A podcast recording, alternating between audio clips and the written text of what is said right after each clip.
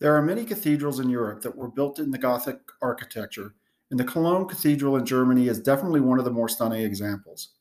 To say that the cathedral dominates the skyline of Cologne would be an understatement, as it is clearly the focal point from wherever you are standing. If you enter or pass through Cologne via the train, you certainly can't miss the cathedral, as it is literally a few hundred meters from the train station.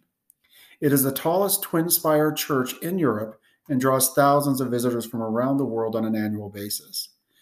The cathedral was undergoing renovations at the time of our visit, as the stones of the church had turned black over time, but are now being renewed to their original luster. The details of the facade are overwhelming as there are so many fascinating and interesting features to see as you walk the grounds of the cathedral. Although the city has put height restrictions in place to ensure that the cathedral remains the highest structure in the area, the, Museum Ludwig sits very near the cathedral. It is a strange juxtaposition between the historic cathedral and the modern buildings that house the contemporary art. Construction began on the cathedral in 1248 but was not fully completed until 1880. There was no work done on the cathedral between the late 15th century and the 19th century, but when construction resumed, it was completed based upon the original plans. It is currently a UNESCO World Heritage Site and certainly one of the most magnificent cathedrals in all of Europe.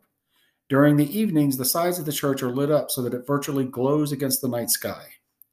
There are many reasons to visit Cologne with its medieval old town, museums, and waterfront district, but the Cologne Cathedral, or Kölner Dom, is most certainly one of the highlights of any visit.